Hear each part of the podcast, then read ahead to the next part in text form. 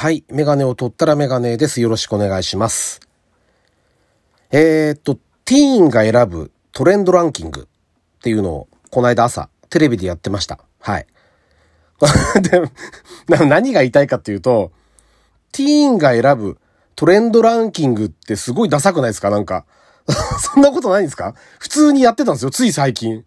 僕はそれをタイトルだけ見て、衝撃で中身が入ってこなかったんですけど、全然。今じゃないですよね。なんか空気、雰囲気が。平成元年ぐらいの感じがしますよね。ティーンが選ぶトレンドランキング。これは結構衝撃でしたね。はい。まあ、まあ、それはどうでもいいんですけど、別に。まあ、どうでもいいんだけど、あのね、今回ちょっとね、いつもあの、お便りをもらっても読んでいいかわからない問題っていう のがあるっていう話をしたと思うんですよ。これは果たして指針なのだろうかとか、読んでいいのかとか、で、ギフトもたまにいただいたりとかして本当にありがとうございます。あの、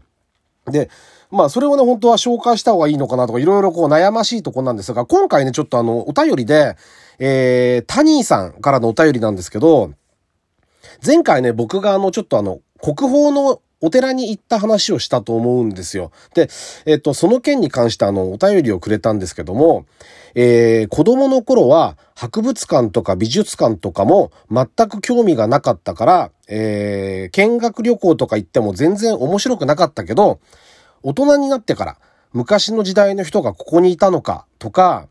えー、その頃の人がどんな思い出とか、思いを馳せることができるようになってから楽しめるようになってきましたっていうお便りをいただいたんですよ。谷さんありがとうございます。あの、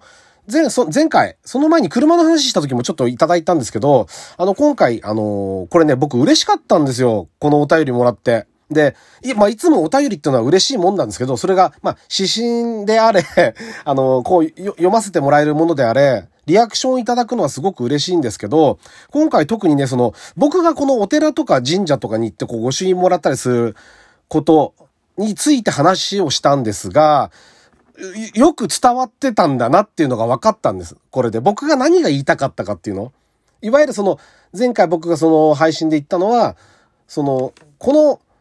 の、うんと、例えばこの神社のご本尊のとかで、ね、な、っと、仏教をやってるこのお坊、偉いお坊さんのとかそこじゃなくて興味があるのは。そうじゃなくて、その建物を作ってた、作った人たちの思いとか、願いを込めた人たち。で、そこに手を合わせた人たちで、例えば、うんと自分の住んでるとこにちっちゃかれ、大きくてもちっちゃくても神社とかお寺とかあるじゃないですか。で、そこの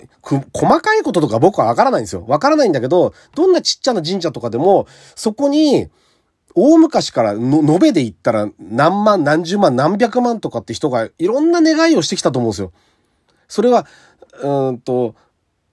例えば、虫歯が痛くなりませんよ、もうこれ以上痛くなりませんように、ぐらいの温度感のものもあれば、うんと、戦地に行った息子が帰ってきますようにとかね。そういう重いものもあったろうし、あの人と結婚したいとか、例えばですよ。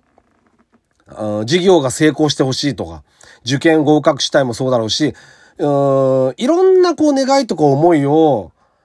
かけてきたわけですよ。いろんな思いがそこに集まってるんですよ。で、そこに、この谷さんがおっしゃってる、僕もここの、この言葉が好きなんですけど、思いを馳せるっていうこと。そこに自分の感情だけじゃなくて、いろんな人がここに来て、いろんな願い事をして、今年お米がいっぱい取れますようにとか、お父さんの怪我が治りますようにとか、何でもいいけど、そういういろんな願いとか思いとか、そういうものを、こう、願われ続けてきた建物なんですよね。あそこって、ば、建物っていうのもおかしいが、場所なんですよね。だから、そこにこう思いを馳せるっていうのが、あの、僕の楽しみ方なわけです。はい。あの、そこで、あんまりだから、その、何恋愛が成就しますとか じゃないですか。パワースポットがどうとか、そっちにはあんまり興味がなくて、そこに来た人たち、生きてきた人たち、建物を建てたり、彫刻みたいなこと掘った人たち、何でもそうです。鳥居を作った人たちもそうだし、うんと、特に昔の場合はね、仕事は仕事でやったんだろうけど、それ以外のものもあったんじゃないかなと思うんですよね。時代背景的に。今とはちょっと違う温度感でああいう神社とか仏閣とかって建てられたんじゃないかなって思ってて、そういうなんか、純粋な思いみたいなものを、あの、すごく感じますよね。だから、あの、谷さんがこうお、お手紙だというかお便りで、あの書いてくれた通りの話で、あの、僕が言いたかったことが ストレートに結構伝わってて、とっても嬉しかったですね。あの、本当にありがとうございました。はい。というわけで、えっと、第279回ですね。ラジオにメガネ始めたいと思います。よろしくお願いします。はい。まあ、あの、話は急展開して、あの まあちょっと車検が終わりまして、で、僕の車がね、新車で買って、もう10、えっ、と、11年？で、12万5千ぐらい乗ってるんですよ。で、でもね、あの、まあ、それもね、前話したんですけど、前々回かな？話したんだけど、その、いわゆる整備は、割とベテランの整備士をやってる、まあ、まあ、ディーラーから板金屋さん行って自分の会社を持ってっていうその友人がいるので、そこである程度の整備をして、あとはディーラーに持って行って、車検を通すと。まあ、いいとこ取りのやり方だって僕は思ってるんですけど、で、今回もね、結構それがうまくいって、まあ、事前の、ベルト交換だとか、そういう、あの、エアコンのフィルターとか、そういうのは事前にやっておいて、で、今回はあの、車、えっ、ー、と、車検の方では、えっ、ー、と、ブレーキオイルと、あと、冷却水あれが最初7年の次から4年ごとなんですよね。だから、冷却水が4年経ってるんで、それも交換してもらって、で、あとフロントのブレーキパッド。が、もうね、見たら3ミリ、4ミリ、新品で10ミリぐらいなんですけど、まだ平気ですけどね。実際まだ平気だけど、車の年数考えたらもう変えちゃってもいいかなとは思いますよね。だってそ、あと10年乗れないじゃないですか。多分。いや、もうお金かけら乗れるんだろうけど、だから、その辺のね、そのね、ある程度知識があった方がいいなと思うのは、その辺のさじ加減ですよね。見て、まだいけるよなとか、あの、その辺の判断が自分でできるとやっぱり少し、あの、お得な、こう、車検がで、車検とかそういうのが整備ができるかなとは思いますね。ちなみにね、僕の友人はまだ買えなくていいって言いました。はい。まだ大丈夫だって。でも、ディーラーの方は、変えた方がいいとは言わなかったけど、変えてもいいんじゃないですかっていう感じ。でね、そのね、今回何が良かったかって、そのディーラーで僕の担当してくれた人が、まだ僕よりも若い人でしたけど、あのね、最初ね、お話ししてたら話し下手な人なんですよ、すごく。で、あれって整備士の人って、あの、まあ、自営でやってる人とかは全然また違うけど、ディーラーの整備士さんってやっぱり整備のことを勉強して会社に入ってて、喋る接客とかってまたちょっと別なんですよね。で、あれは、あればっかりは結構、向き不向きが個人的な性格とかもあると思ってて、で、今回話した人はすごく話し下手な人なんですよ。すごくどもっちゃったり、言いたいことが先走っちゃったり、あのー、なんか、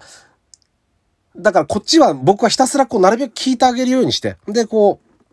話をしてるんだけど、その人がいい人だってことはすごく伝わるんですよ。話してて。だから、あ、この人のある程度やっぱ好きなように自分の思ったようにやってもらいたいなっていうふうに僕は素直に思ったので、あの、ある程度、あの、彼が進めてくれる、彼がっていうか、あの方が進めてくれるものに関しては前向きに検討して、まあ、今回のブレーキもそうだけど、あの、まあ、工賃が安くなったりする面もあるので、車検といっぺんにやっちゃえば。だから、どうですかって話があったんで、じゃあお願いしましょうかっていうことで、ちょっとその辺も、あの、やってみたりとか、あとはラジエーターキャップ変えてみたりとかもしましたけどね。あの、それもおすすめされたので、もう年数経ってるんでどうですかっていうんで変えたりとか、あの、割とこう、思うようにやってもらったと。で、やってもらって、で、実際また取りに行って、まあ、んで、また取りに行ったね、台車がね、カローラだったんですけど、2年前もカローラだったんですよ。で、あの、あれ、ほんといい車ですよね。今のカローラ。本当にね、それちょっとね、あの、台車で借りてて、その間にね、ちょっとあの、上司の、あの、送迎とか、そっちにもちょっと使ったりしたんですけど、あの、人乗っけてても安心感もあるし、運転もしやすいし、もうとにかく車がしっかりしててしてて内装もいいし、なんていうの、豪華なんですよ、すっごく。僕が思ってたカローラって、僕が子供の頃のカローラって、えっと、イメージで言うと95万円ぐらいから買えるイメージ。込み込み120万、130万とかで、カローラだらけ街が。あのカローラをイメージしてるけど、もう全然別物ですもんね、本当に。これ2年前も同じ話してると思うんですけど、ほんといい車ですよ、あれ。うん。だからちょっとマツダ3がね、あれと同じような、あの、感じだっていうのをちょっと聞いたんで、いわゆる車格とかが、車の大きさとかエンジンとかも含めて、だからそっちも興味あるんですけど、まあ、良かったですね。もう返すのが嫌になっちゃうぐらい。格好もいいし、デザインもかっこいいし、で、それを返して、で、あの、お話しして、で、値引きまでしてくれてね、それであの、すごく良くて、で、ありがとうございましたってなんかこう、またぎこちないんだけど、その人。あの、人の良さが出てて。で、車乗って帰って、ああ、やっぱでも、ミニバンはやっぱり運転しやすいな、結局、なんて思いながら、乗って帰ってきたらね、あのね、今まであんま感じなかったんだけど、その人多分僕担当になったの初めてだと思うんですけど、まあ、車、洗車なんかをしてくれるのはそうなんだけど、内装のね、掃除の仕方が、なんて、ものすごい綺麗なんですよ。中のこう、内窓から中のダッシュボードとか、で、下のこのフロアカーペットももちろん全部、ただね、機械かけただけじゃなくて多分掃除機とかでも吸ってくれてるんじゃないかなと思ったぐらい。